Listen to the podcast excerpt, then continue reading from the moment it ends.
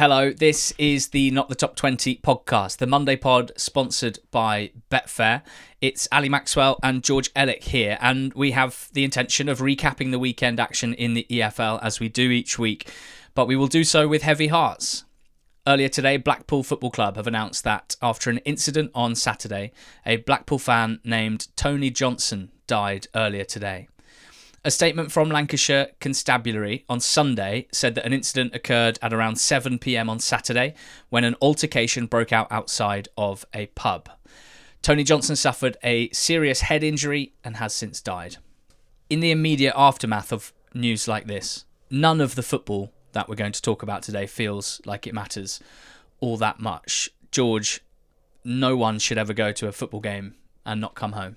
Yeah, exactly. Uh, and I think you summarised there pretty well how when incidents like this happen, and it's it is rare uh, that it does happen. Suddenly, the football that took place is pretty irrelevant because for Tony Johnson to go and watch the team that he supports, for there to be an altercation that leads to this is heartbreaking. And you know, we've spoken about fan behaviour in the last couple of years and how maybe post COVID there have been issues with fan behaviour and and you know, anybody who goes to games on a Saturday or midweek looking for trouble, hopefully we may see that behaviour change off the back of this because it's desperately sad, wholly avoidable, and a situation that for Tony Johnson and his family and his friends, it's life altering for them. So thoughts and prayers with the Blackpool FC family and um, and everyone who, who knew Tony. May Tony Johnson rest in peace, and may his family and friends find the support that they will need in this tough time.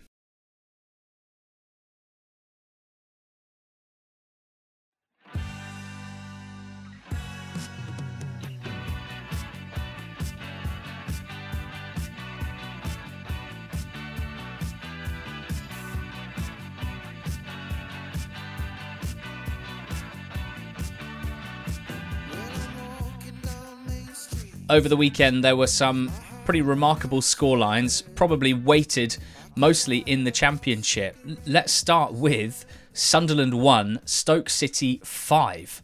I mean, this was one that caught the eye pre game due to the fact that it was Alex Neil returning to the Stadium of Light, where he had what do we call it? A, a dalliance, an affair, a, a relationship, and a, a, wonderful start to it with a, fantastic and much needed promotion, but then uh, a surprise departure to move to Stoke. This game and this scoreline, George, needs some unpacking, and I'll let you begin doing so.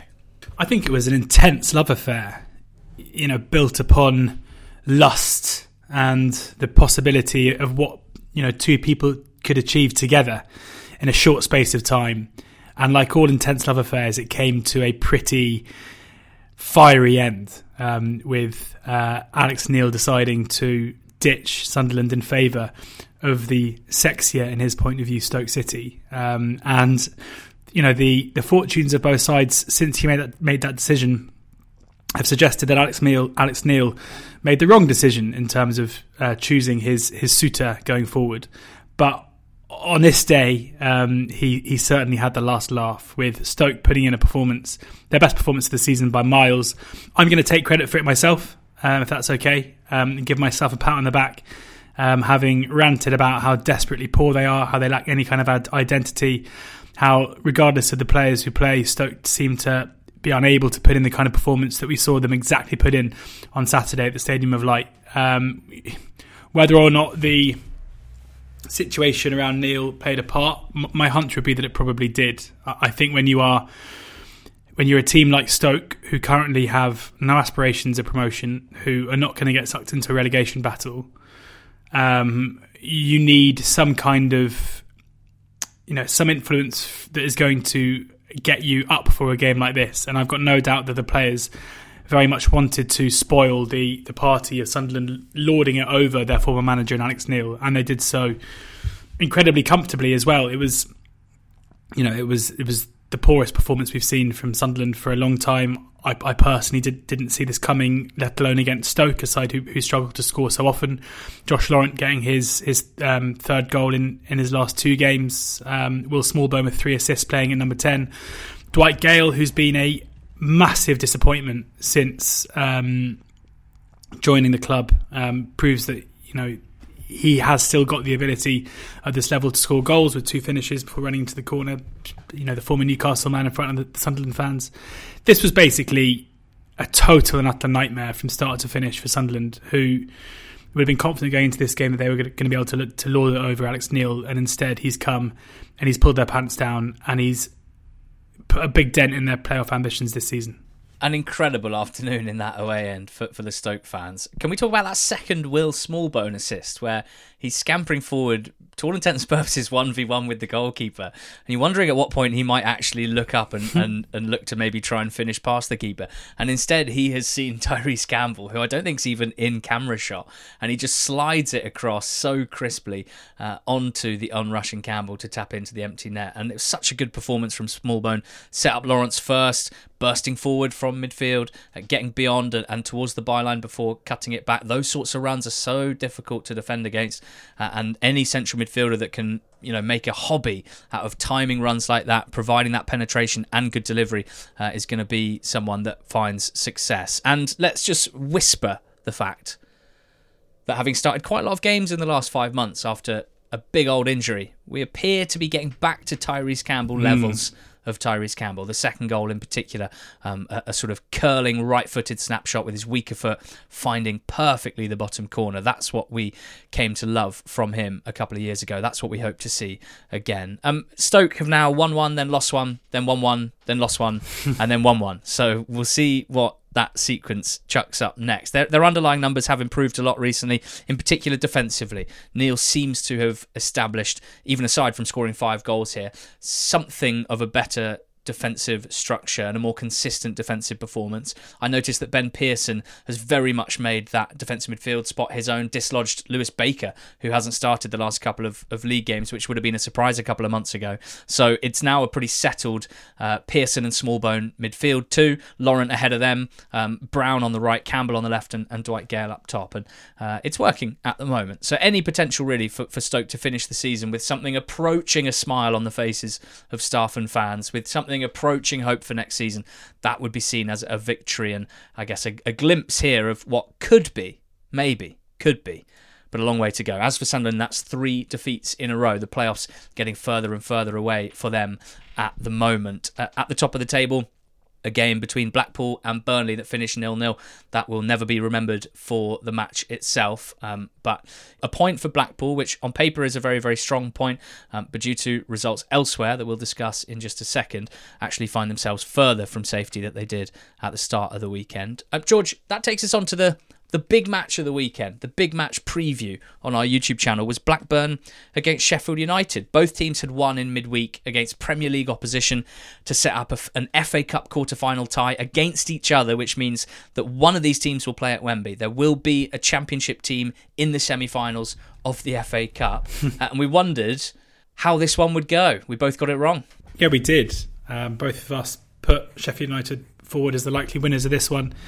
I think that there's some interest to me that we saw most of the teams who played midweek in the FA Cup put in performances not necessarily at their the level we'd expect for them this season. Whether that was Burnley, who you mentioned a second ago, played against Blackpool, or in League One, but we'll talk about Fleetwood a bit later on. And and this did have slightly the feeling to me of two teams who were fairly leggy, but there's no denying that Blackburn, in my mind, deserved their win, and a couple of individuals certainly really impressed. You know, Pickering who scored the goal after five minutes, but Tyrhys Dolan made the goal, and Tyrhys Dolan is a player that you and I have been very keen on for a long time. He's featured on our on our 21 under 21 lists for the the two seasons that we've done it, and I would say he's one of the few where it's done.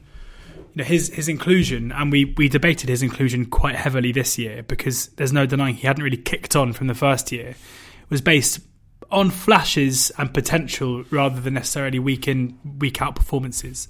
But it does feel to me now like Tyrhys Dolan is starting to show consistently just how good a player he is. Now, you know, the, the assist for this one was by no means an amazing assist. The defensive shape um, between Egan and Basham was incredibly poor. For some reason, I've said it before, Sheffield United's defensive shape on the road is so different to a Bramall Lane, where teams seem able to create chances so easily against them. I, I can't really work out why that is. Um, if there's any logical reason to it, or if it's just a, a bit of a quirk. But you know, Tyrhys Dolan was able to hold onto the ball and, and roll it through to Pickering who um, who fired home a pretty rare goal with a decent finish. But Dolan was just, in my mind, the best player on the pitch by some way. He hit the woodwork his running was a constant threat into, into Sheffield United. He's one of those players that I love where he's really devastating on the counter attack, but he's a good enough footballer and a tidy enough footballer to play in a possession heavy team and beat players standing up as well, which isn't necessarily something you see that often at, at a championship level. Szmodics inside him at the number 10 nearly scored one incredible goal. He's been a, a massive part of this good form that we've seen from Blackburn recently. And then Buckley and Travis won the midfield battle in my mind against Berge, Norwood, and Fleck, which is saying something. So I mean, yes, Sheffield United had chances. Chris Basham nearly scored the goal of the season with a slaloming run straight through the middle of the pitch, taking the overlapping centre back to a whole new extreme uh, before fluffing the finish. Um, but I think Blackburn were good value for this. I think Blackburn, in this run of wins, are putting in performances way above what we saw early on in the season in their good form.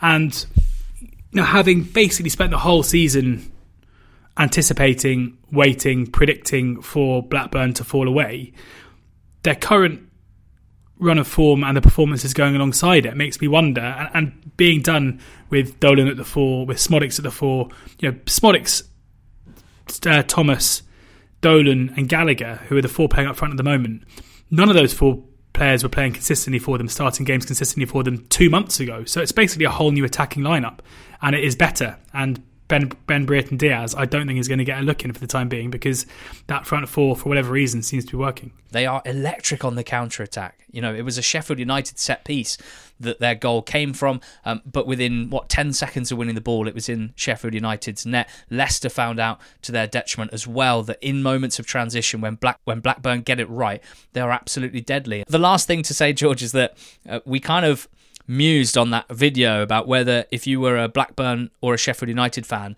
given that this was quite a big match between second and fourth, if, if I was a genie that could guarantee you a win in one of the games, the league game or the FA Cup quarter final, which one would you take as your guaranteed win?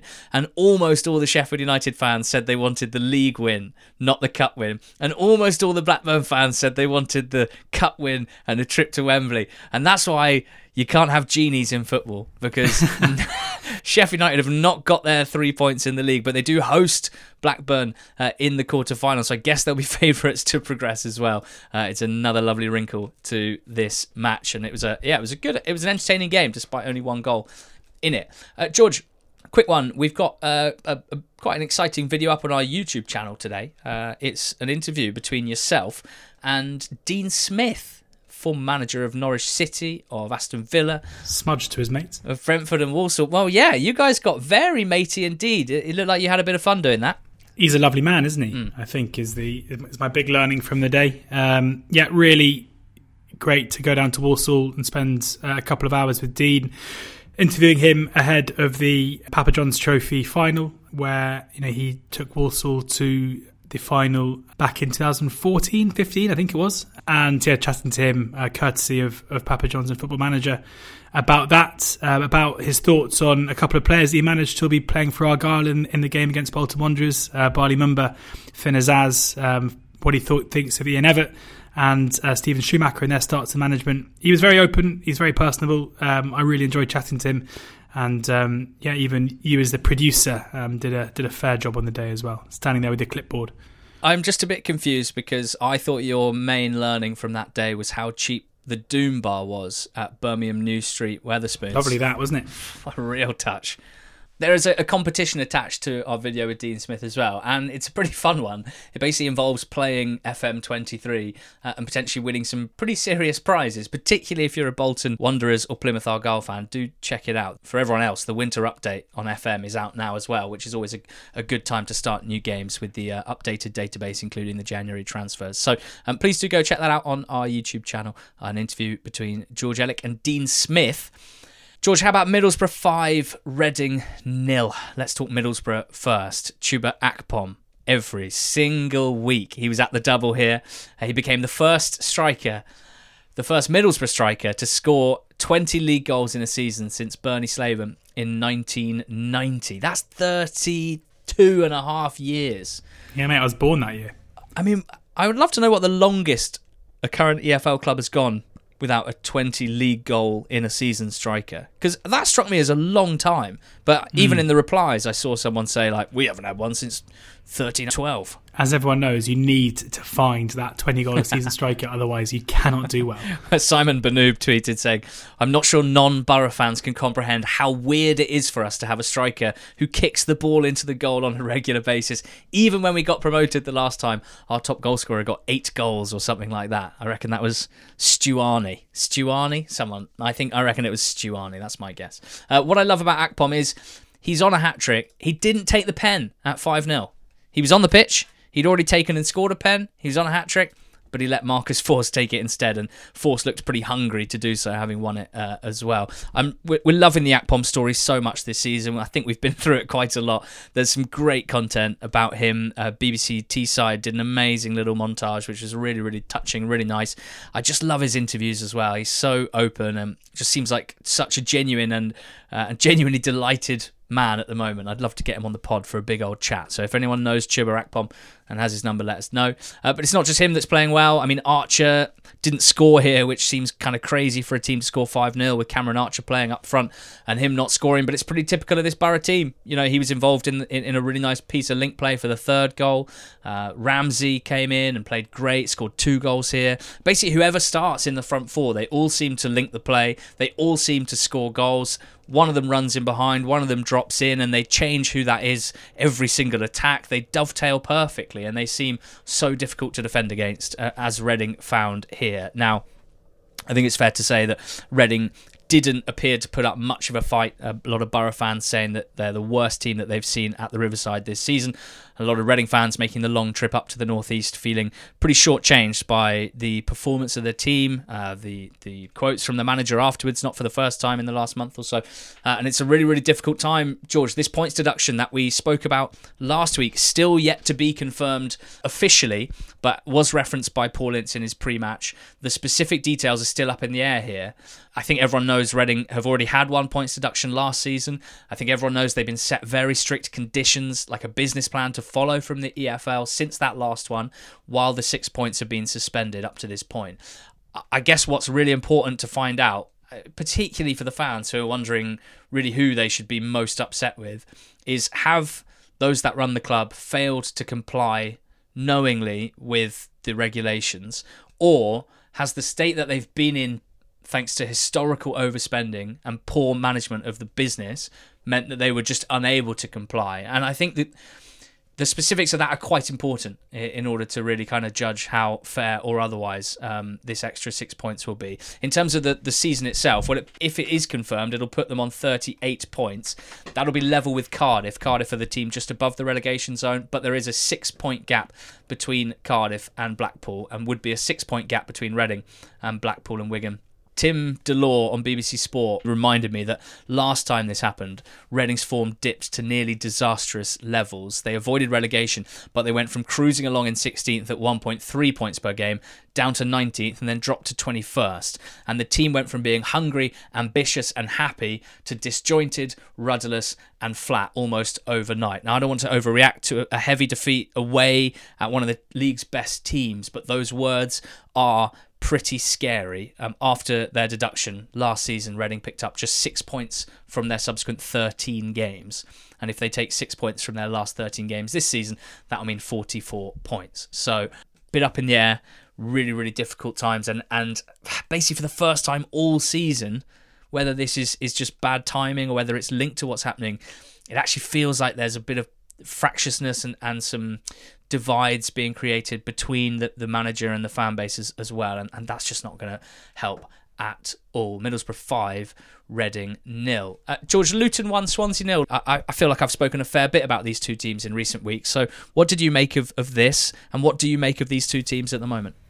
Well, I think Swansea are uh, in a massive rut as it stands right now, and there's no other way to really dress that up because they were, were second best here. Um, you know, Luton, for all of their impressive performances this season, their home form is, is pretty poor, and I don't think we've seen them take a side apart like this at home at Kenilworth Road under Nathan Jones or, or Rob Edwards for a long time. Um, the scoreline might have been one 0 It was a you know as easy a goal as Carlton Morris is ever going to score, but the level of dominance um, in pretty much every single aspect of their of their play was was far greater. Um, they were, were good at preventing Swansea from doing Swansea's thing. But having said that, you know Swansea's possession at the moment is fairly stale. Um, it's hard to really put your finger on what is going wrong. I, I, I still am very much of the belief that Russell Martin is a a very very astute possession based coach. But you know, as you so eloquently pointed out in your post uh, transfer window video on YouTube, um, he's being let down by the club at the moment, and the club feels like it's in a pretty desperate position. Um, you know, they've got enough points on the board not to be sucked into the relegation battle, but they're fortunate that they have because right now they are certainly one of the worst teams in the division, uh, and this was yet another example of that. And you wonder what's going to happen because you know normally when teams are playing this poorly, you sack the manager, but I mean, I don't think sacking a, a very good young up and coming manager in in Russell Martin is going to solve any of their problems. So um, it is yeah dire times for them. But for, for Luton, again, it feels like there's one team around kind of March time where we have to say anybody who doesn't think Luton's going to finish in the, in the top six. It was Luton last season. Anybody who thinks that Luton aren't going to finish in the top six needs to start taking them seriously because they are week in week out performing as one of the best teams in the division and, and getting the results to go alongside that. Tough run in the next four Sheffield United away for Luton, Bristol City at home, then Sunderland away, uh, and then the big one, Watford at home on the 1st of April, is going to be absolutely gigantic. Rob Edwards against Watford, uh, and al- already in and of itself, a very, very spicy derby game, and one in which Watford won 4 0 uh, in the first game of the season. So that is certainly one to mark your card for. George, how about Millwall 2, Norwich 3? Uh, it's consecutive 3 2 scorelines at the Den, which seems completely at odds with how Millwall are, are meant to play. Um, one of them was a 3 2 win against Sheffield United. Now that the 3 2 defeat against Norwich, I should say there was a 1 0 draw with Burnley in the middle there. At Wagner's side winning and replacing Millwall in the playoff places. So um, Gianni Infantino was at this game, uh, and apparently he left feeling Brazilian George, thanks to Gabriel Sara's goal. Norwich fans just feeling brilliant. And let's have a listen to what Gianni Infantino thought of the game. No, I'm joking. Imagine. Got a voice note from Gianni. Uh, no, thank you. Um, yeah, a, a, big win for Norwich. Um, I think Millwall fans would have come away from this feeling incredibly frustrated that they put in a really good performance uh, at home against a side in the playoff places with them. I I wouldn't say this was necessarily a worse performance from Millwall compared to the one where they beat Sheffield United by the same scoreline just uh, a week or, or, two weeks ago. Um, but on this day, um, a couple of slices of fortune went the way of Norwich with the first goal from Sorensen taking a massive deflection, and then Tom Bradshaw diverting the ball um, past uh, long uh, from close range as well, diverting across in. Nothing lucky at all about the third Norwich goal from Gabriel Sara.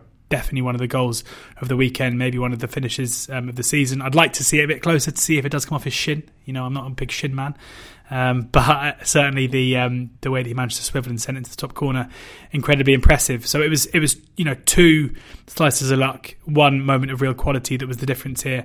Um, with Millwall maybe not making the most of their chances. Um, Zian Flemming getting a golden assist, adding to his numbers.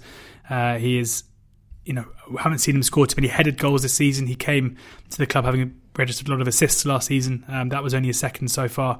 Bradshaw continuing his good form. I didn't see any, anything in the game to suggest that Millwall aren't going to maintain their playoff challenge. Just on the day, things went Norwich's way, and, and they continue their really good form under Wagner well, Norwich fans loving life under Wagner and particularly loving Gabriel Sara. Ollie Inwards from NTT20 squad writing that he's just a joy to watch at the moment. Uh, really getting very good at being the man to link us through the thirds with an ability to both play passes and receive them under pressure and keep the ball.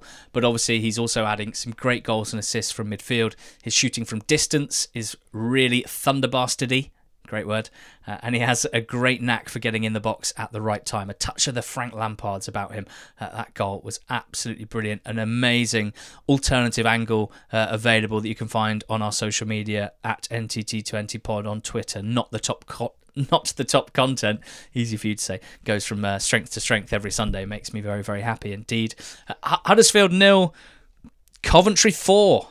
Oh, George, this was your nap on the betting show. Uh, and for those who don't listen to the betting show, a big chunk of it was about Huddersfield and, and your perception that Neil Warnock hasn't really changed very much there. Well, this was a little bit of evidence that that may well be the case. Yeah, Neil Warnock said after the game that Coventry are the best team he'd seen in the Championship in 25. yeah, I mean, this it was less dominant than Burnley's display. Some moments of real quality. You know, Gyok. I mentioned how you know Burnley's best players were able to to cut through um, Huddersfield at will. Gyok is one of the best players in the Championship, and he had exactly the same experience. Um, I'm sure Neil Warnock will be incredibly frustrated that Michael Helik's. Um, sloppy play in possession led to the first goal, and from there there was no real coming back. Um, yeah, I think Huddersfield are, are, destined. You know, if if Warnock can pull this off, then fair play because they are abject right now. They are cut adrift to the bottom of the championship. I don't think he's got the tools necessary to, to keep them up. I think we're probably going to see both both Mick McCarthy and Neil Warnock get relegated in the same season, and maybe that'll coax through some, something at the end of an era. Because um, I mean, it's not their fault. They took on jobs where that was looking likely anyway. But um, yeah, they were um, poor. Coventry resounding victory, uh, and they continue to edge closer and closer to that top six. Well, this was all about Coventry's striker, wasn't it? Tyler Walker scoring his first goal for them since October 2021. Uh, I thought I was going to get a laugh out of you there, but I'm not sure. Thank you. There we go. I'll take it. his first goal since scoring for Portsmouth against Crewe uh, 363 days ago. His first goal for Coventry since October 2021. And and if he could provide a couple more off the bench cameos, that could be quite important for Coventry, whose well next three months look like they might be getting busier and busier because they're in such good form at the moment. They are churning out the wins. They're getting closer and closer to the playoffs. I think George in Gyökeres and also in Hamer you just have two of the best and the most consistent players in the league. And I don't want to talk about the best word. I want to talk the, about the second word, consistent. Because I think over the course of any given season, you and I get told about 50 players are the best player in their position in the league from fans of their clubs. And and sometimes it's just off the back of one good game. And sometimes it's off the back of a, a, a strong month, let's say. And then quite often, three months later, you're not hearing that much about them. And sometimes you're even starting to see the, the very same fans that were lauding them saying they're not good enough and that, you know, they need to be dropped or something like that. Quite often, if you have a particularly good month or so, it may be the case that you'll struggle to maintain that performance level and quite often to maintain the physical output. That's what's insane about Gyökeres and Hamer. Aside from all the technical quality, all the goals and the assists, is their physical capacity and capability. And I think we probably don't talk about this enough as an important attribute, an important part of an EFL player's skill set. So Hamer this season has missed only four games, and all four were for suspension, which is wonderfully on brand. They were all in the first two months of the season. Victor Gyökeres has started every single league game this season, bar one, and that game was their eighth game in the month of October during their big backlog after having a couple of their early games postponed. They played eight league games in October, and in the eighth, on the eighth day, Gyökeres rested. He started on the bench. They lost that game against Rotherham. And this is why, when we do teams of the season, like we did for our, our mid season teams of the season videos on YouTube, this stuff is why I put so much more importance than seemingly everyone else on pure minutes played as an important and a weighty statistic. On starts, on percentage of total minutes played, essentially on availability. Because the whole thing about these leagues is that they are a massive slog.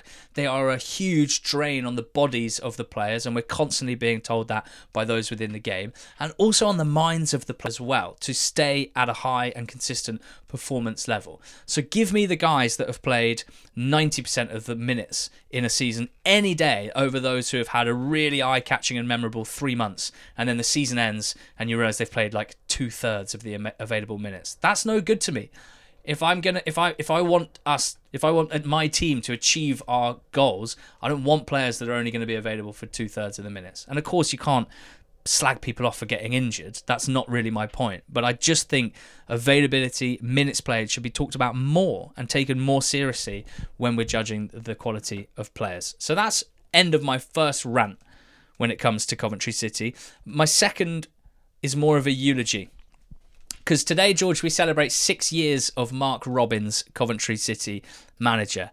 And I think it's one of the, the things that I am most happy and ready to celebrate. Because when Mark Robins was appointed, they were bottom of League One. They were 13 points from safety with two months of the season left. One month later, they won at Wembley. They beat Oxford United in the EFL Trophy. They still got relegated, but they had that day out. Coventry were then in the fourth tier for their first time in over 50 years. And in that first season, they make the playoffs, they win the playoffs. They bounce straight back up. In doing so, they record the club's first top six finish in 48 years, their first promotion in 51 years, and somehow their most points ever in a season. First season in League One, straight into eighth place, straight into playoff contention, didn't quite make it, but a really, really strong start. Bad news, I'm afraid, Mark Robins. We're going to move away from Coventry again. We're going to ground share at St Andrews in Birmingham for two years, a stadium with no connection to the fans in another city. Not ideal? Don't you worry about that, says Mark Robins. I'll just win the league, shall I? That's what I'll do. I'll win the league here. Didn't lose a game until mid December in 2019 20. They lost only three of 34 games before COVID hit. Only three of 34. They won the league. They're back in the championship. First season back in the champ. Still playing at St Andrews. Still playing outside of their hometown. That'll be tough. Not really. 16th place. Cheers. Thanks very much. We'll see you again next season. Next season, 12th place. Top half. Lovely. Back at the Ricoh, making connections again, enjoying Viktor Gyökeres, Gus Hamer, and a few others. And now we sit six years in, eighth place in the championship, three points off the playoffs. And let's not forget, shall we, that the start of this season was a write off. They couldn't even play some of their matches because their home stadium wasn't fit to do so. So, Mark Robins, because we don't think we've made it hard enough for you, we're going to make you start off with seven of your first nine games away from home. Is that okay? Not ideal, says Mark, but fine. We'll start making up the ground from mid October onwards. We'll crack out 1.8 points per game over 25 games to give ourselves a good look at those playoffs. It's absolutely amazing. This sort of constant improvement, George, season on season, is highly, highly improbable. It, it does happen, and Luton Town are a great example. A couple of places higher than Coventry right now. But it is highly improbable, and it is absolutely the sort of thing that we should celebrate when we can couldn't agree with you more. He's done an, an, incredible job there, and I think often when uh, you know Coventry now established within the Championship, people easily forget that the rise started in League Two. Uh, I think the same can be said of, of Luton. Um, where it's almost like that is cast aside and, and forgotten about uh, because it's been so long before. But when the same management manager is in charge, when you've got players who have stayed at the club for, for the majority of that journey as well, um, you've got to acknowledge it. So yeah, I mean he is doing an incredible job, and it is it is so strange in my mind, especially when you consider that he was a top flight footballer who came through at Manchester United. How it just feels like Coventry incredibly safe with him in charge. It doesn't feel like he's ever going to be approached. You know, Nathan Jones has twice been taken from Luton I don't think Mark Robins has ever been linked to a job in the Premier League or at the top end of the Championship, which I, I don't know why that is. I, I, cannot work it out for me. And even when you look back at his previous, you know, he, maybe it's, be, it's because he was a, a fairly run of the mill League One manager before Coventry in terms of his CV. He did good jobs elsewhere. He, he had success. So, yeah, I mean, he is a. Um, you know, when we talk about managers in, in the period during the podcast who've done the best jobs, you know, clearly Jones, Ainsworth, you know, Robins are, are, probably the three that come to mind because um, it's incredible what he's managed to do there. The leadership shown, the the squad management, and the motivational aspect of that, keeping people happy while also adding the odd new player here and there. The, the tweaking of systems and strategies. I remember them moving to the three at the back to the box midfield, and it and it helped kickstart their promotion push in League One. Hats off, Mark Robins. A pleasure, an absolute pleasure. Uh, George, on Friday night, Hull City beat West Brom 2 0. They did, yeah. West Brom um, really struggling on the roads, and this this game didn't look like a West Brom game and didn't look like a, a Hull game recently. Hull have been employing a, a really possession heavy style of football. Basically, didn't have the ball all game. Um, scored with a counter attack and then a and then a set piece goal in the second half. West Brom, who are basically bottom of every single pressing metric, um, since Carlos Corberán came in. Were aggressive off the ball. They looked to dominate possession. They had loads of the ball, and yet did very little with it because, in my mind, the players they've got, Jed Wallace, Daryl Dike, these are players who, John Swift, are absolute experts at exploiting space in front of them. So when they're camped in the, in the in Hull's half, when you've got, you know, I think it was Molumby and um, and Yokuşlu basically just dominating the midfield space on the ball, they aren't players who are particularly creative, and it was fairly stale. So, yeah, I mean, this this looked on the pitch completely different to how I imagined the game would look. Um, for Hull, it's a, I mean, it, it, it's a great win for them. Uh, my aspirations for them to break into the top six picture was was dealt a couple, you know, they were dealt a couple of big blows prior to this game. I guess this keeps them kind of in touch. Where if they can go on some crazy winning run, they'd break into it. But it's looking very unlikely now. But for West Brom, this is incredibly damaging. You know, there's not much between these two sides now. And if I'm sitting here saying Hull can't do it, then then why are we sitting here saying that West Brom can? Mm. Karl Darlow with a, a, big big performance in goal, uh, made at least five or six saves uh, at the right time. But what a goal from Tetteh! Uh, I definitely one where you just shout, you just shout "wow" when it goes in. It's nowhere, like on the swivel, left side of the box, perfectly into the far top corner. Tetteh's first goal for Hull after 750 minutes uh, of action. Uh, fairly damaging for Baggy's playoff hopes. George, they got a bit of ground to make up on the pitch. Um, what about off it? Yeah, I, I, I comunicado official. Uh, this is a, an official apology to Baggies fans because um, last week I kind of flippantly said uh, that things weren't looking great off the pitch or something like that, uh, murmurings of discontent or something. You know, we say a lot of words on this podcast, and sometimes we don't nail what we say, um, and that isn't, you know, that's not me trying to wriggle out of it. I am sorry for downplaying what has been.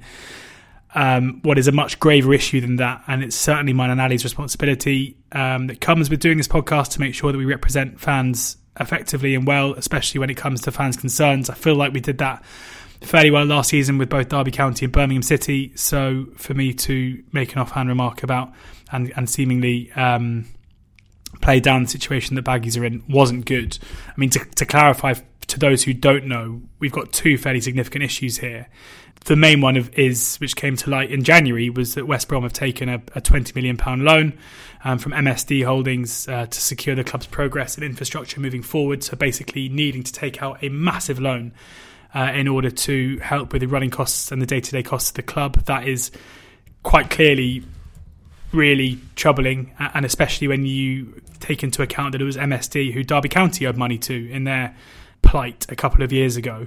Therefore, the promotion, you know, Baggies needing promotion in order to fill what is quite clearly a massive revenue hole is, is a very important big deal. And the second fact is that their owner, Guochuan Lai, took a £5 million loan out of the club, which was left to quite a big hole. And back in January, you had Ron Gourlay um, assuring fans that they, you know, they were expecting the money to come in fairly soon, but hadn't as of yet. So, not only are there issues within the actual financial position of the club, but also both stories don't necessarily lend support to the idea that West Brom are in the best hands when it comes to the ownership. So, yeah, apologies to Baggies, and you know this is something we'll be following closely, and we'll ensure that if and when things um, develop, we'll be on top of it. The most significant points near the bottom of the table, George, were picked up by Cardiff and Rotherham. Cardiff City beating Bristol City 2 0. Feels like the Cardiff fans have been constantly punched in the face in derby matches against Swansea and occasionally against these games against Bristol City, which take on a pretty big significance uh, as well. So, uh, a pleasing day, George, for Sabri Lamouchi's Cardiff. Three wins in four now. They're six points clear. And how about that header from Kaba for the first goal? Is it too late now to say sorry has been a good January signing? Definitely not. I'd say I'd say it's probably too early. Well, yeah, but Justin Bieber didn't say that, I did know. he? Only there's only the sixth time this season that Cardiff have scored more than one goal in a league game. Um, and it was Philogene with the second. It's probably a, a, a, long range shot that shouldn't go in if we're really uh, picking holes in the in the goalkeeper. Um, but uh, but yeah, a, a, huge, huge, huge win. And Lamouchi is coaxing a couple of extra wins out of Cardiff City, and that's what they needed to build this gap between themselves and the relegation zone. There is still a long way to go. They do not look perfect. There are still big question marks and qualms about the, the sustainability of the goals, um, but it's a positive weekend for Cardiff City, uh, although ended on a, a, sour note for them, quite a funny note. Uh, the goalkeeper's red card, Allsop, was yeah probably the comedy moment of the weekend in the championship. I'd say as the as he rushed out uh, to to defend a bouncing ball, two of his defenders were rushing straight towards him. One of them just headed it like into his arms. Oops, red card. Uh, and how about Rotherham three QPR one? George, I'm really loving the Millers at the moment. I think you know, a fair few teething issues during the initial Warne to Taylor transition, pointed out regularly on this podcast. But this current Miller side have plenty about them, and we've seen it this week.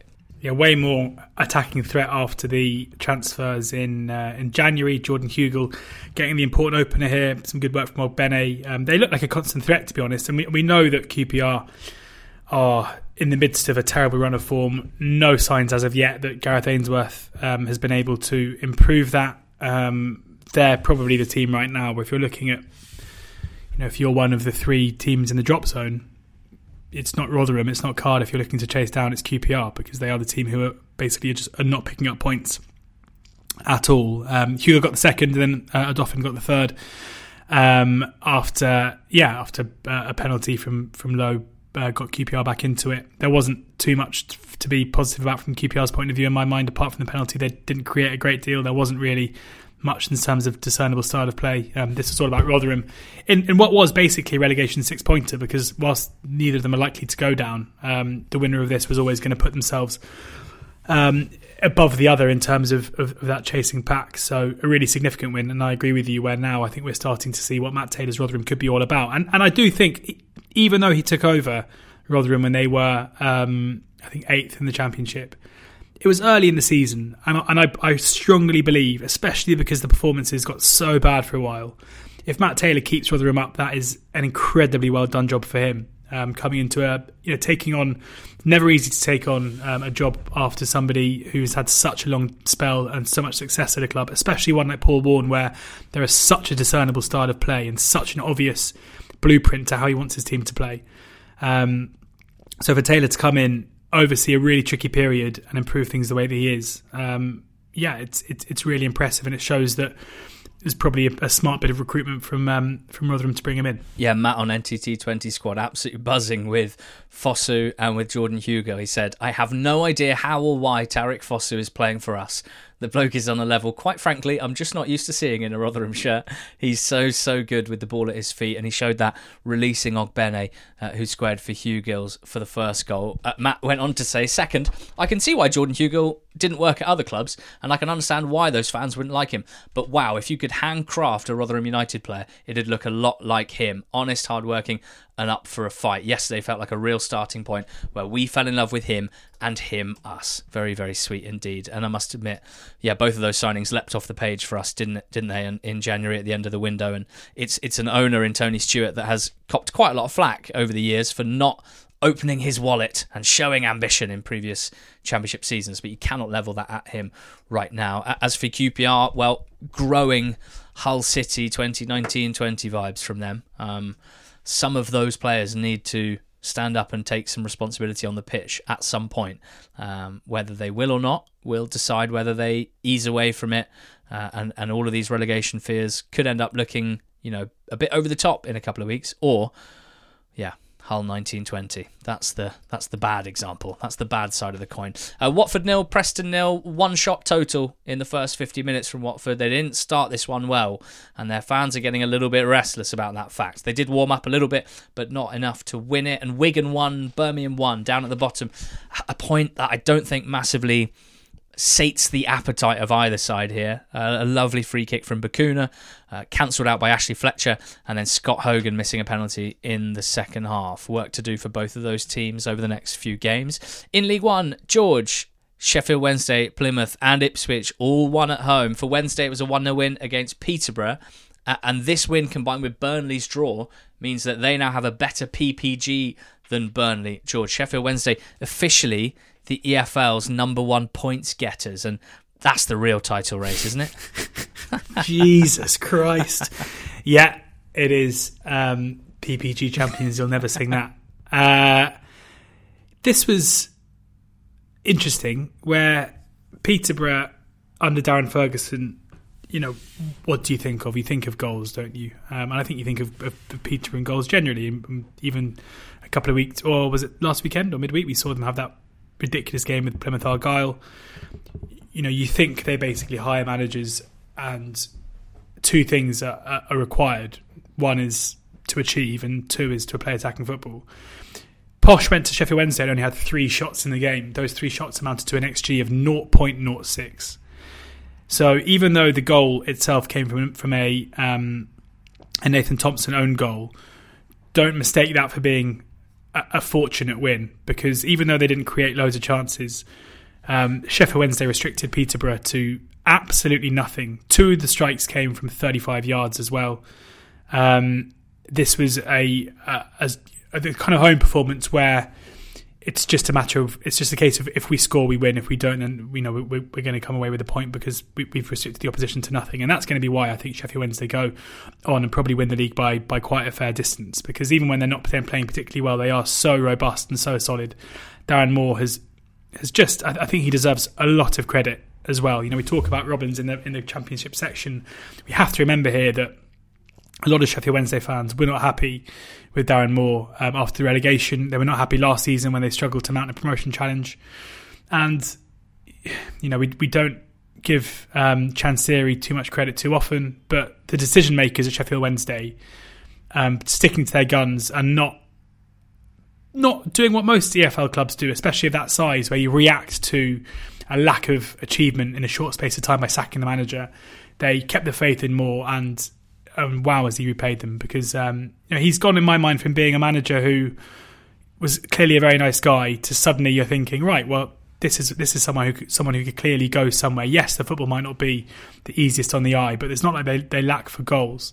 Um, so yeah this was without being flashy as dominant a 1-0 win as you're going to see and someone at a 1 0 win with an own goal, as you're going to see, that's for sure. Yeah, it was Jaden Brown's cross that was deflected in by Thompson. But as far as I'm concerned, that goal is Barry Bannan's goal, threading the perfect ball through to release Brown down the flank. Uh, it, it's so normal now with Bannan that it, it might not seem remarkable, but I promise you, that sort of pass, the vision and the execution, just like the geometry of it all, that's not normal. And there are not many players at this level, uh, probably less than uh, I can count on one hand that have it, um, and that was the, the, the thing that unlocked Posh's defence once and for all. That means to update the stats that I read out on the betting show, George, that away from home this season, Peterborough have played six of the nine teams in the in the bottom nine, and they've won all six of them, and they've played ten teams that are in the top half, and they've lost all ten of them. And I think that just sums them up. When things are comfortable, they're pretty good at tucking teams away. When things get a little bit harder they're not up for the challenge. Uh, Plymouth 2, Charlton nil. They're still up for the challenge, George, even after being thumped by Peterborough United last week. I loved this first goal. Eight seconds into the second half, Ryan Hardie pressing the centre back, charging down the centre back, running onto the ball that had come off him and looped up in the air the speed to get on the end of it, the first touch to bring it down, and then the, the composure and the technical quality to lift it over the goalkeeper. It put Argyle 1 0 up. Charlton offering very, very little. Um, George Charlton haven't scored in over seven hours in the league. They're, they're back down in 16th, and that initial bounce well and truly gone, as you have detailed yourself over the last few weeks. They have had some pretty tough fixtures, um, but even so, uh, really, really poor few results and performances for Charlton. Uh, Argyle scoring the second on the break through Niall Ennis. Uh, and Ipswich 4, Burton nil. Just the usual Ipswich Town result, George, against bottom six League One teams at Portman Road. Yes, they. Um, when they're able to put the ball in the back of the net, especially early in games, they normally tend to, um, yeah, to put a few past teams. And, and, I think Burton might feel a little bit aggrieved here. Um, as to not kind of registering themselves. It wasn't like this was. It wasn't like the Sheffield Wednesday posh game where they had nothing but and it won't feel like they played poorly enough to, to lose the game 4 0. But some moments of quality, especially from Conor Chaplin, who uh, got a brace, got an assist as well uh, for Nathan Broadhead. Frustration for me as Leif Davis was just waiting behind Broadhead, Broadhead to knock it home for the um, betting show in behind. Um, but yeah, 4 0 up after 69 minutes, job done. Uh, be frustration for Ipswich that um, Argyle didn't drop points at home to um, in that game against Charlton that you were just talking about a second ago, um, because you know they're in a position now where they need, uh, with five points back from Plymouth Argyle, the same amount of games played, they are um, they need Argyle to start dropping points. But it does feel now again like, I mean, it's hard because because Barnsley have those games in hand, and if they win those games in hand, they'll be level on points with Ipswich. But in my mind, having kind of thought we were going to be two from three, it then suddenly opened up into maybe the whole top six having a, a, a shout at getting automatic promotion. It now feels likely to, for me again that if you know that if Plymouth do get chased down, it probably will be Ipswich who'll do it. Um, but you know that might change again next week the way these things go. Well, it keeps us talking. They've got the league's joint second top goal scorer now, Ipswich. Conor Chaplin scored a brace here. He's got 16 league goals now. He's joint second with David McGoldrick. Um, they're a couple behind Jonson Clarke-Harris. You take out penalties, uh, and he's joint top with Aaron Collins. So JCH's tally being heavily boosted by those uh, lovely free shots at goal. Um, five braces for Chaplin is quite interesting. A bit like McGoldrick, who's got those two uh, hat tricks. A bit like Tom Bradshaw, we spoke about last week, who's got two hat tricks, and it really boosts the numbers.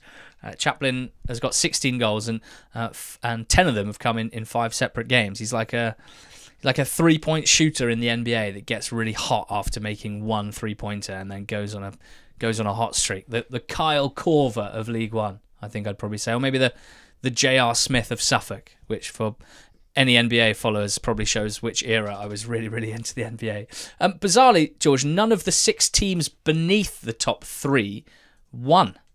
Hence why the gaps opened up a little bit there. Um, the next team to win was Portsmouth, who went to Cambridge and won 1 0. And they basically gave Cambridge 45 minutes of grace here. They went, look, guys, we recognise this game is probably more important to you than it is for us. So in the first 45 minutes, we won't have a single shot, okay? See what you can do. We won't have a shot. See if you can score any goals. But they didn't. Didn't score any goals. Sam Smith, in particular, quite wasteful. Uh, and then in the second half, Portsmouth were like, right, you've had your grace period. We're going to start playing now. Um, brilliant, brilliant header from Colby Bishop, uh, which which could spell the last rites for Cambridge United, George. Yeah, could do. Um, you know that there are enough teams down towards the bottom of League One that a couple of wins makes things look better straight away. Um, you know, you've still got Accrington, Burton, Cheltenham, uh, and Oxford, who you know, despite Cheltenham and Accrington winning this weekend, uh, both home wins against two of the poorest teams, probably the poorest teams in the in the division right now, which we'll get onto in a second. Um, you know, Cambridge have a bit of a bridge to gap, but it's only six points, and, and I, it does feel to me like they have the potential and possibility to do it. You know, they have two massive games this week, Cambridge, where they host Morecambe tomorrow night, Tuesday night. I mean, they have to win that. There's no two ways about it. If they are going to stay up this season, they have to beat a team who are embroiled in the same relegation battle as them at home. Um, and then they go to MK Dons, and you have to say the same thing. Six points from those two games would make the, the season or the, the task of staying up look um, a lot easier, a lot more possible. And and I, again, I think they were okay against Pompey. I, I, you know Pompey didn't create much on in, the game. Cambridge had their own chances, as you said early on. They were the better team at nil nil. Um, and there have been a few occasions recently where it's felt like Cambridge have, have been the better t- the better side or created the better chances and come away with nothing. So I'm not writing them off yet. Um, I think they they just have a week. You know, for, for Mark Bonner this week in terms of his managerial career is going to be huge because yeah, a couple of defeats. That's probably curtains on the season and, possibly curtains for him at Cambridge as well. Whereas John Mousinho at Pompey's now got 20 points from his 10 league games. Uh, a very, very impressive start for him. It did remind me a little bit of February and March last year, where Pompey, under the Cowleys, cracked out six wins out of seven when they didn't have a huge amount riding on the on the season. Um, I think, as we know, and as the Cowleys found out, the hard work starts after final day and well into next season. But done so so well, Mousinho, to buy himself time and credit because there wasn't a lot in the bank to start with. You might remember that a portion of the fan base, I wouldn't say the majority, a portion of the fan base were quite keen to push the narrative that Mousinho was the cheap option, that their their owners didn't want to spend any money and therefore had told director of football Rich Hughes to get the cheapest manager that they could find, and and that was the the guy that was well had to retire his playing career to start his managerial career. Well, I think you can basically on a on a blanket level for any club and any managerial appointment, I think you can say that using the phrase the cheap option is generally a pretty stupid jibe to throw out. Um, and that's certainly been proven the case here because they seem to have got someone very adept at managing Portsmouth Football Club. Two points per game in his first 10. Uh, George, Lincoln 1, Oxford nil. No one will ever beat Lincoln City at home in the league. They are. I, d- I disagree. They are unbeatable, George. Them and Burnley, the only unbeaten home teams in England's top four tiers. That includes the Premier League as well. You were there. You've seen them. You've lost to them. You can tell us how they do it. If, if you look behind the goal where the penalty is scored, you'll see me. Uh, I am standing there. I'm basically the only Oxford fan you can see on my haunches, um, and basically all the actions are at that end, so you can relive my reaction to everything. Um, yeah, I mean, I, you've set me up weirdly now because I want to say this. I mean, I, I, think someone will beat Lincoln at home quite soon. Would be my um, would be my uh, take on things, and, and credit to them because they they know what they do and they're very good at it. You know, it is. You know, we spoke about Sheffield Wednesday a second ago, where Lincoln are incredibly happy to sit on a one 0 lead, and they and they are good at it. Oxford had loads of the ball, loads of territory in the second half, um, and didn't look particularly threatening. Maybe a bit more threatening they had done in games that basically followed this pattern under Karl Robinson. Uh, Carl Rushworth made one unbelievable save at point blank range from Gatlin, Gatlin O'Donkor, where you know, on the highlights it kind of looks like it hits him, but could, it was right in front of me, and he gets across, gets his right arm out, and manages to summit such a strong wrist to stop it going in. One of the best saves I've seen live in a long time, um, and he certainly enjoyed having been given dog's abuse for the whole second half, made that save, and then turned around and called one of our fans bald. And fair enough because I think I was team I was team Rushworth, um, given how yeah bad some of the chat was given by our fans to him during the second half. Um, for Lincoln, you know, it was a penalty. There's no denying that. Mandroiu put it away well. Um, there wasn't much between the two. I mean, the first half was, was pretty dire as a footballing spectacle. Um, Lincoln made a couple of kind of clearances near near, near the line, but as I say, they went into it um, trying to get the first first goal, but not being particularly expansive. If not, they got the first goal and they sat on that lead. And there's a reason why they are unbeaten at home this season. There's a reason why they are unbeaten at home this season, having only scored 16 goals in 17 home games, or 16 goals in 16 home games. It is an incredible record. It's only their fourth win at home, and I do think that at some stage something's going to give because. Um, yeah, I don't know if that's a particularly good blueprint for, for how to to um to, to pick up points at home. But but all credit to them on the day and their fans. I was impressed with as well. Um, I thought it was my first visit to the LNER, and even though I came away uh, without anything to cheer or a goal, I still enjoyed the experience. So there you go. Port Vale beat MK Dons one 0 and they love a little one 0 comfy home win at Vale Park. Uh, Darrell Clarke's Port Vale. Uh, Donnelly with his first senior goal. He's on loan from Nottingham Forest. He's sort of instinctive finish to guide what was a uh, David Worrall sh- shot that turned into a cross, um, uh, diverted in by Donnelly. And Vale's performances have been really strong recently. They picked up again, having had a, a sort of mini blip. Uh, they haven't been rewarded for them, particularly against Bolton last weekend. They were excellent uh, and drew uh, and lost, sorry, two one.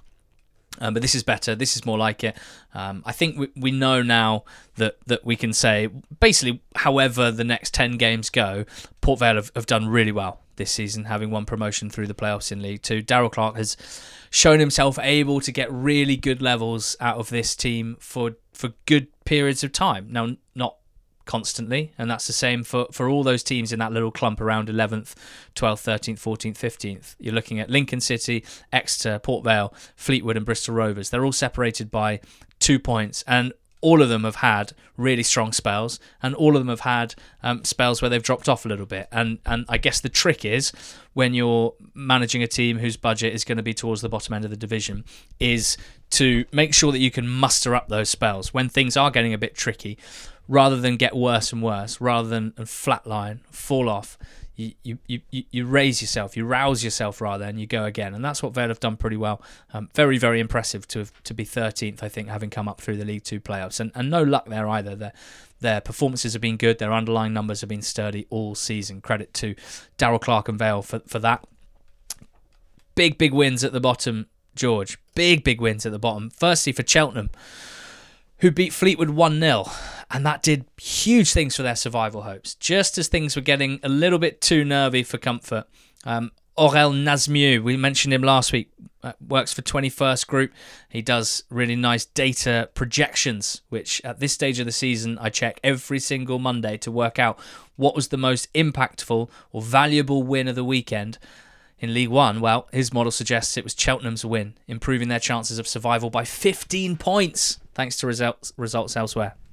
A massive win, and what a goal! I mean, I think that's where we have to start here from from Alfie May uh, an unbelievable strike into the far corner. And for a team in Cheltenham who've been so wasteful in front of goal this season, um, it feels right that they finally get a 1 0 win where it was a moment of magic from a man who uh, is so important to what they do.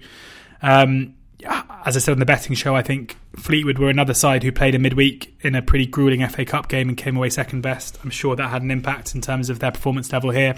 They were poor until they went 1 0 down, and then they created a couple of chances. Jayden Stockley missing probably the best of those. Um, but we're, we're, properly in that stage of the season now where, yes, there's a long way to go, but you are having games between teams where, for one, it is a huge game, and for the other, it's starting to lose its significance, and that's important. And I think this was definitely one of those. Yeah, I'm always interested in you. You often bring that up at this stage of the season, and I, I always kind of forget about it. But you're right; it is highly important and, and always worth thinking about when you check the fixtures. You, you get to this point, don't you, George, where you go through a team's fixture list from now to the end of the season to try and work out whether they've got an easy run in or a tough run in.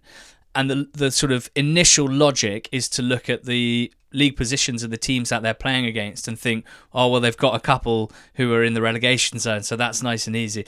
There's there's an argument. I don't know if it's fully backed up by data. I'll be honest, but there is an argument that games against 14th to 19th are probably the best type of games that you can have at this stage of the season if you are towards the top mm. or towards the bottom.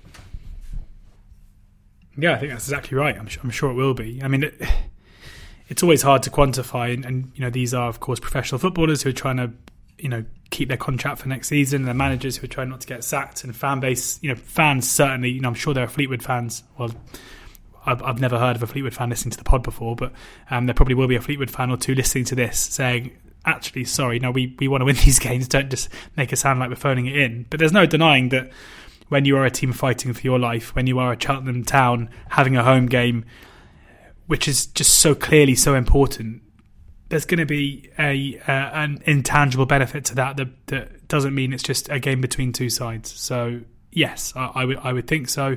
But similarly, you're going to have teams who react badly to pressure. You know, we we've seen Sheffield United in recent weeks in the Championship seemingly buckle a little bit in, in, in, fairly big games. So therefore, you could argue, is this a good time to play Sheffield United as they're struggling to keep Boro at, at arm's length? Maybe. So as a general point, I think it's right, but I, I don't think you can just kind of apply it willy nilly. Good.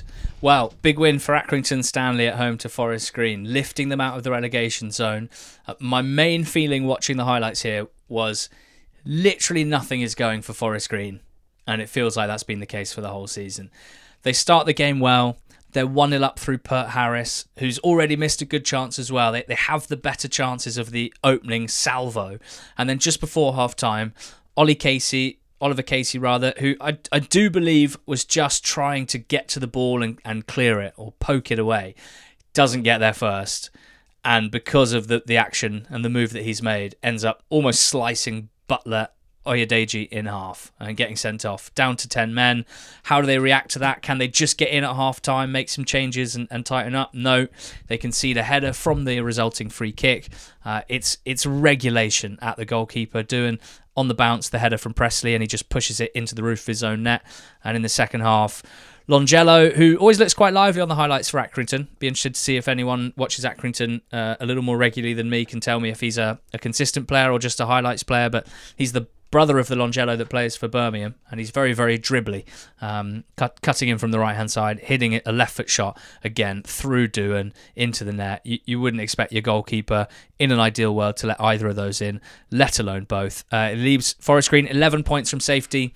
Uh, most of the teams around them have games in hand over them as well. There's been no wins under Duncan Ferguson. Uh, Aurel's model has a larger than 99% chance of them being relegated. So that does that does that equate to 100? Well, never say never. you remember Newport's miracle survival under Mike Flynn. I wonder what their sort of highest probability for relegation was at some point in that season. That'd be interesting to know. Great question. Uh, not sure if we can sort of retrofit models onto f- seasons from five years ago, but let me get on to Aurel. He's a pretty smart guy. Um, George Derby two, Shrews two. Quick one here. To throw away a one goal lead can be misfortunate. To throw away a two goal lead, well, that's just careless. To paraphrase Oscar Wilde. Misfortunate. Yep. Are we, are we regressing pos- positively again? Yeah, that annoyed me. That because yeah. Anyway, Derby drew with Shrewsbury, mate. yeah, they did. Yeah, it's a draw though. Why do we care? Um, yeah, Derby took a two-goal lead and deservedly so, and it was a familiar story with two set pieces, um, getting Shrewsbury an all-important three points, a brilliant free kick. Well, a good free kick from Bayliss, even though uh, Wildsmith will feel like he should have saved it, and then a penalty tucked away by Luke Leahy. Um, you know, Steve Cotterill is is a master at this, at finding ways to um, bridge a quality gap.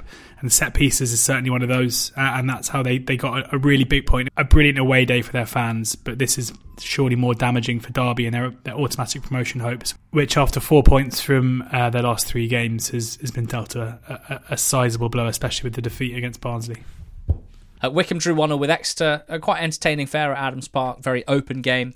Both teams trading shots and opportunities and ultimately sharing the points. Uh, Campbell on loan from Wolves with his first senior goal was a nice take early on, but K-Mac got another for Exeter 1 0 draw. And then nil nils between Bristol Rovers and Barnsley. Uh, big saves from Belshaw, who's back in for Balcombe. Um, kept Barnsley at bay. All right, buddy. Thanks, buddy. Um, and Morecambe drew nil all with Bolton. More big saves. Uh, Ripley and Trafford, both of them um, coming out on top there. You, you'd think a, a good point for Morecambe, albeit it saw them drop into the relegation zone uh, after Accrington's win. In League Two, George, wow. Rochdale 2, Stevenage nil. This was bottom against second. Rochdale had picked up two points from nine games before this. Now, Stevenage have only won two in their last nine. Significant. Yeah, you'd think so. Yeah, for Stevenage, I mean, a, look at the XG for this one tells a story of, of Stevenage creating 2.5 to Rochdale's 0.5, but it's misleading because the, the Stevenage onslaught only really came once Rochdale were 2 0 up. up. Up to then, Rochdale were good value for their lead, and I think it's no surprise when you've got 24th playing at home to second.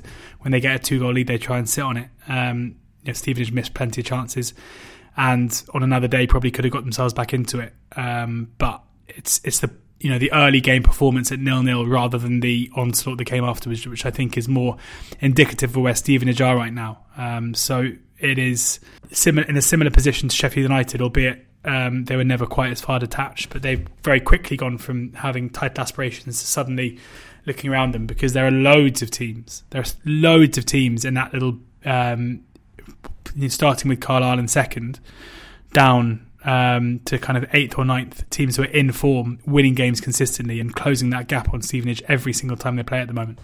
Like a big group of sharks, aren't they? That that pocket of teams. Uh, I thought that Odoh's performance was significant here, involved in both goals for Rochdale.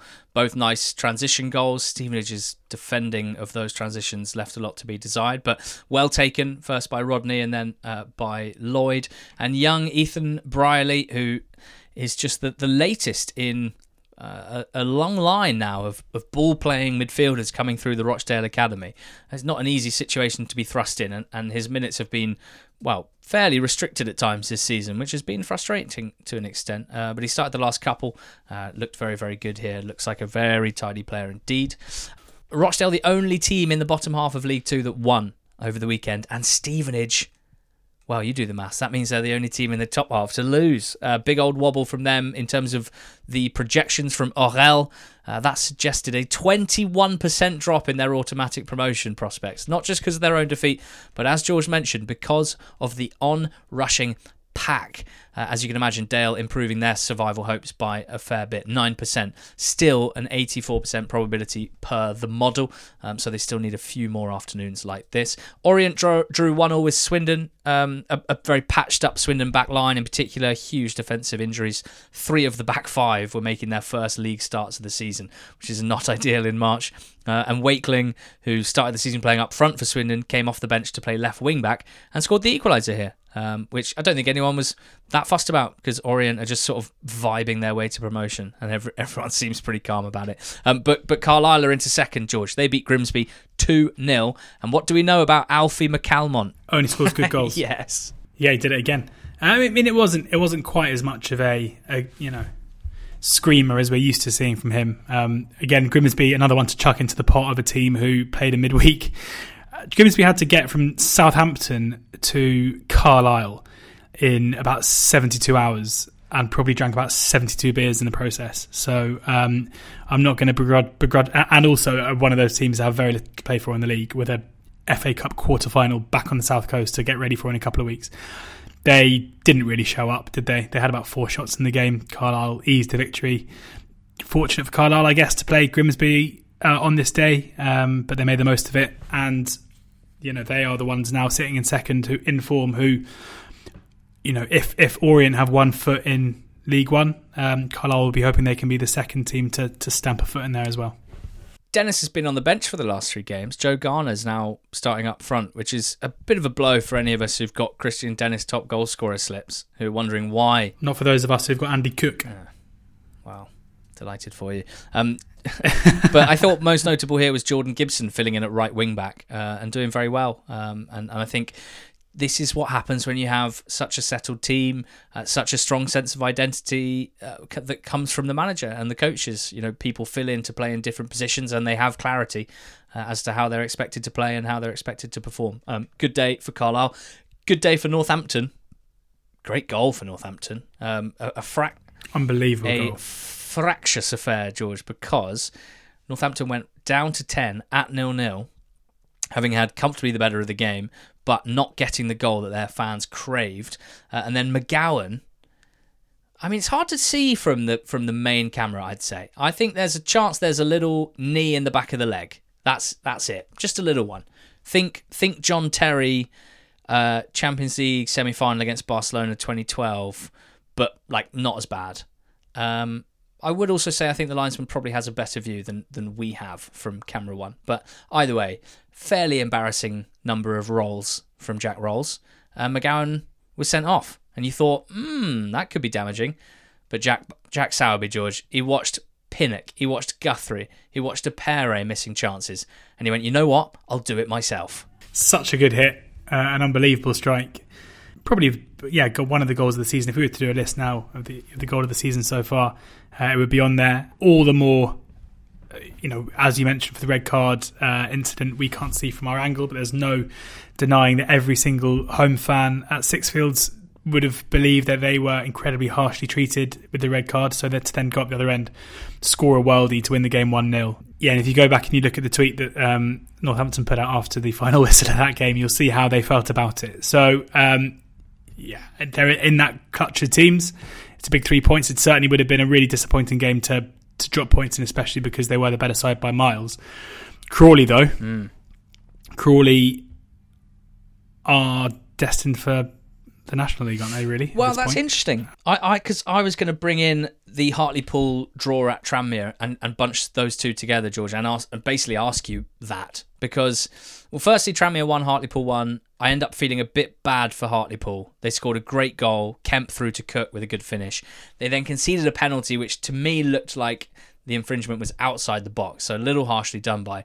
And then Dan Kemp, the werewolf of League Two per George Elek, the, the, the greatest player in League Two history post the 90th minute, had a golden opportunity in injury time and headed wide. So I don't know whether the full moon wasn't the moon wasn't in its right state or something, but he was not Dan Kemp the werewolf, uh, and that was quite damaging. But George, I mean, I think it's quite tough to work out sitting here right now who will go down between Hartlepool and Crawley, and it seems clear that one of the two will depending on how Rochdale pick up, maybe both of them. Hold on, yeah, I was, was going to say, yeah, I mean, both of them's got to be a fairly big runner yeah, as well. Well, yeah, Dale have got a, a big old gap to gap. make up, mm. but because Crawley have played four games fewer than Hartlepool, it does obfuscate things somewhat. Like I can't quite work out you know, obviously they've lost what is it five in a row. So you just think, well, those games don't really matter. They just lose them. But they are at the very least an opportunity to pick up points, which Hartlepool don't have in four games.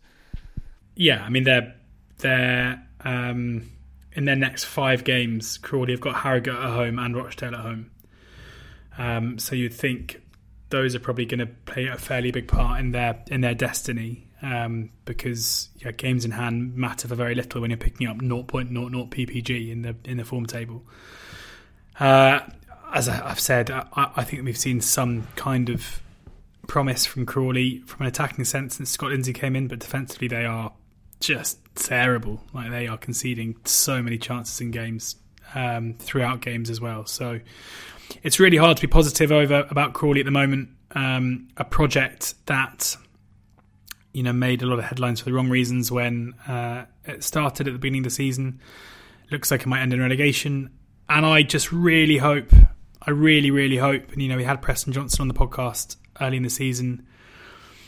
If it does come to that, just I really hope that they are um, going to make sure that the club is in safe hands going forward, whether that is with them as they bid to bounce back into League Two, or just ensuring that this isn't the start of, of something much, much worse because there's a massive responsibility that comes with owning a football club. And um, relegation, when you have promotion aspirations, does not change that. Yes, running a football club is maybe harder than they thought, um, but don't let that impact the uh, well-being and safeguarding of, of Crawley Town. The playoff battle in League Two is going to be serious fun, George. Partly because that chunk of teams they've all got their eyes on second and third spot. I'm talking Bradford, who beat Colchester 2 0. I'm talking Salford, who beat Newport 3 1. I'm talking Mansfield, who beat Wimbledon 3 1. Uh, which of those do you want to go with first? I think Mansfield, probably, um, who. It was that, that performance and result against Salford is such a strange one now because when you take it out, their form is is so strong and so good that you know, if you're happy to draw a line through that, with them currently sitting in eighth, but with games in hand on pretty much every team above them apart from Bradford, you know, the relentless winning nature that they've shown should have them in the mix for the top three. And this was another occasion where, having gone behind 1 0, they were just dominant and they they they bossed the game from 1 0 down. Um, Harbottle getting the goal to bring them back into it. But in general, just a you know against an AFC Wimbledon side who don't concede that many goals, um, they were able to, I mean, the Danny Johnson goal was obviously quite a, a strange little scuffed finish into the bottom corner. Davis Keillor-Dunn continuing his really good form.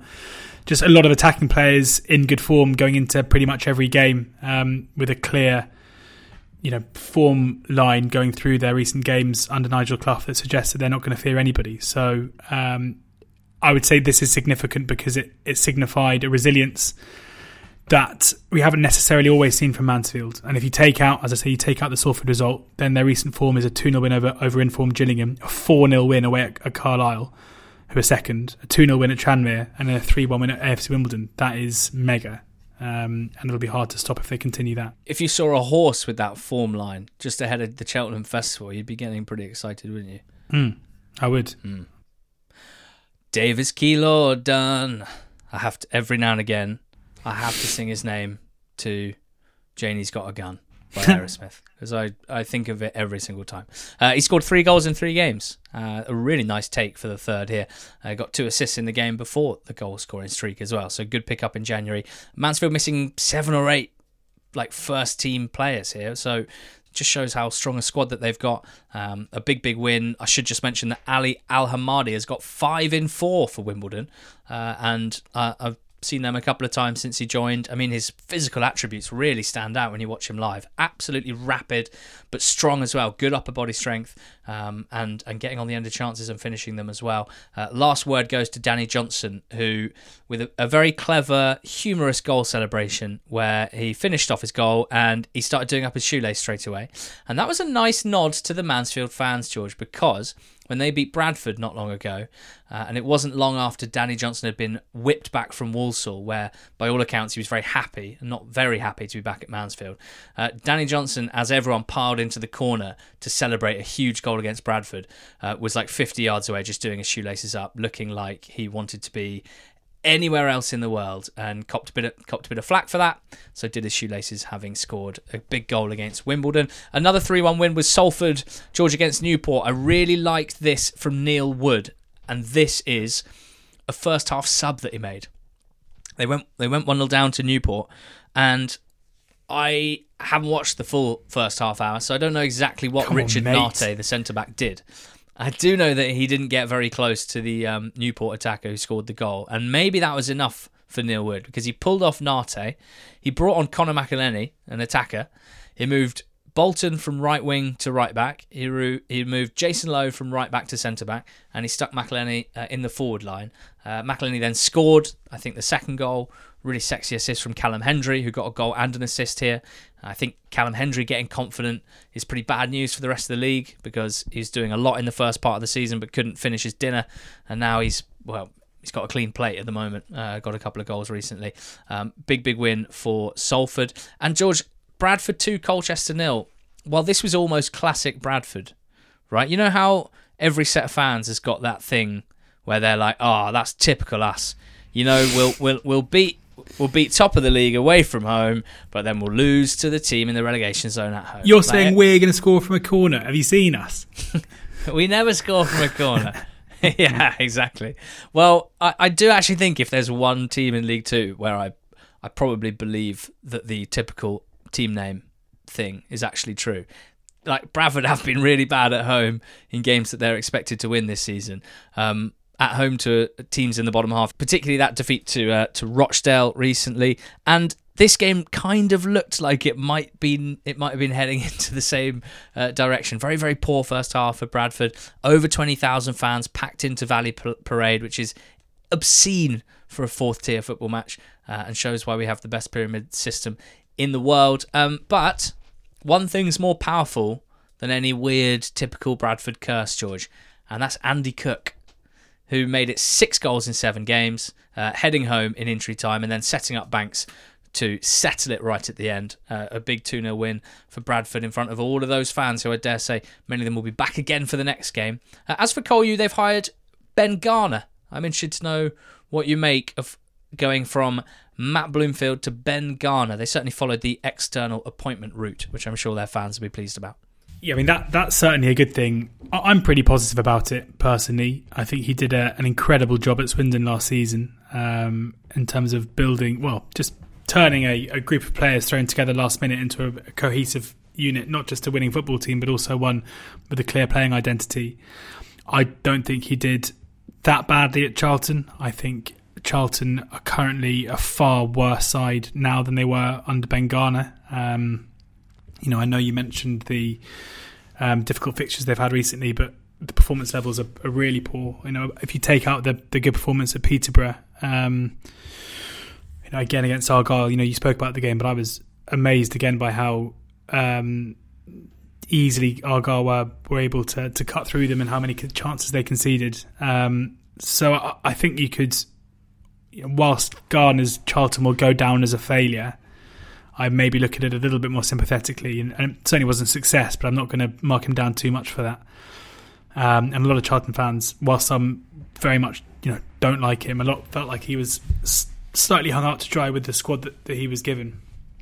Um, where yeah, I mean whether or not he he is going to be able to to work his magic this season, I'm not sure. There's quite a clear shift in terms of playing style and in terms of the players that, uh, he's going to have at his disposal. I think we saw in January that he'll probably be supported in the market, and I would probably expect to see loads of technically gifted players coming into the club. And I anticipate that he will make them a good side next season. And I'll be very, very surprised if we're talking about Colchester being a side threatened by relegation again. So, yeah, positive one for me.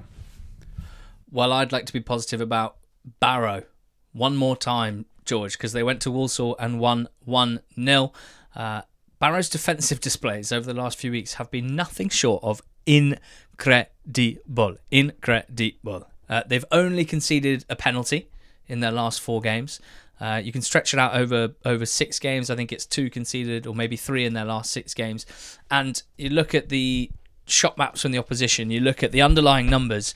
It's no fluke whatsoever. It's not like they've just got a bit lucky thanks to some poor finishing or some amazing goalkeeping. Um, Don't get me wrong, Farman was good in goal for Barrow here, but generally they've just managed to set up this force field around their goal, around the, the central areas of their penalty box, and it's so impressive. And they are bouncing back super hard, and uh, and will now feel like they've got a little sniff at the playoffs, which is quite exciting.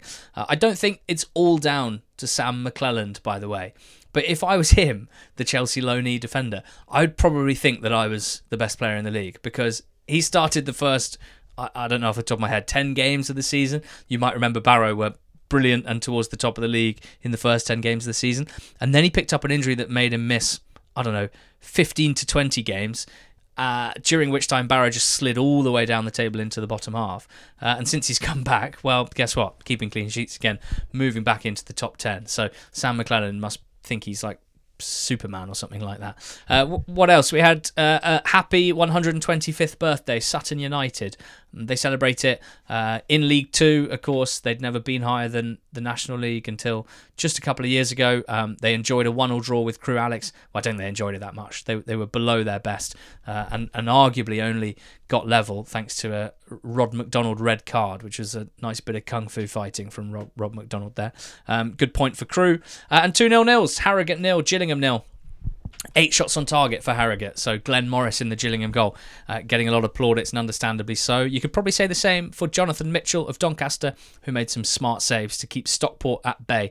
That one finishing nil nil as well. Thank you so much for tuning in to this podcast each week. We love telling you about the EFL weekend and we hope that you enjoy hearing about it. If you do, please share the pod. Uh, you could also leave us a, a review on iTunes, uh, that would be much appreciated. Uh, and do support our nascent YouTube channel. Uh, head to YouTube, search for Not the Top 20. We're putting up like at least three videos a week on there at the moment, and, and we think that they're you know interesting to watch, interesting to listen to, and something a little bit different from what we offer on the pod. So please do get over there. Uh, thanks very much, and, and join us again on Thursday for the betting show. Go out,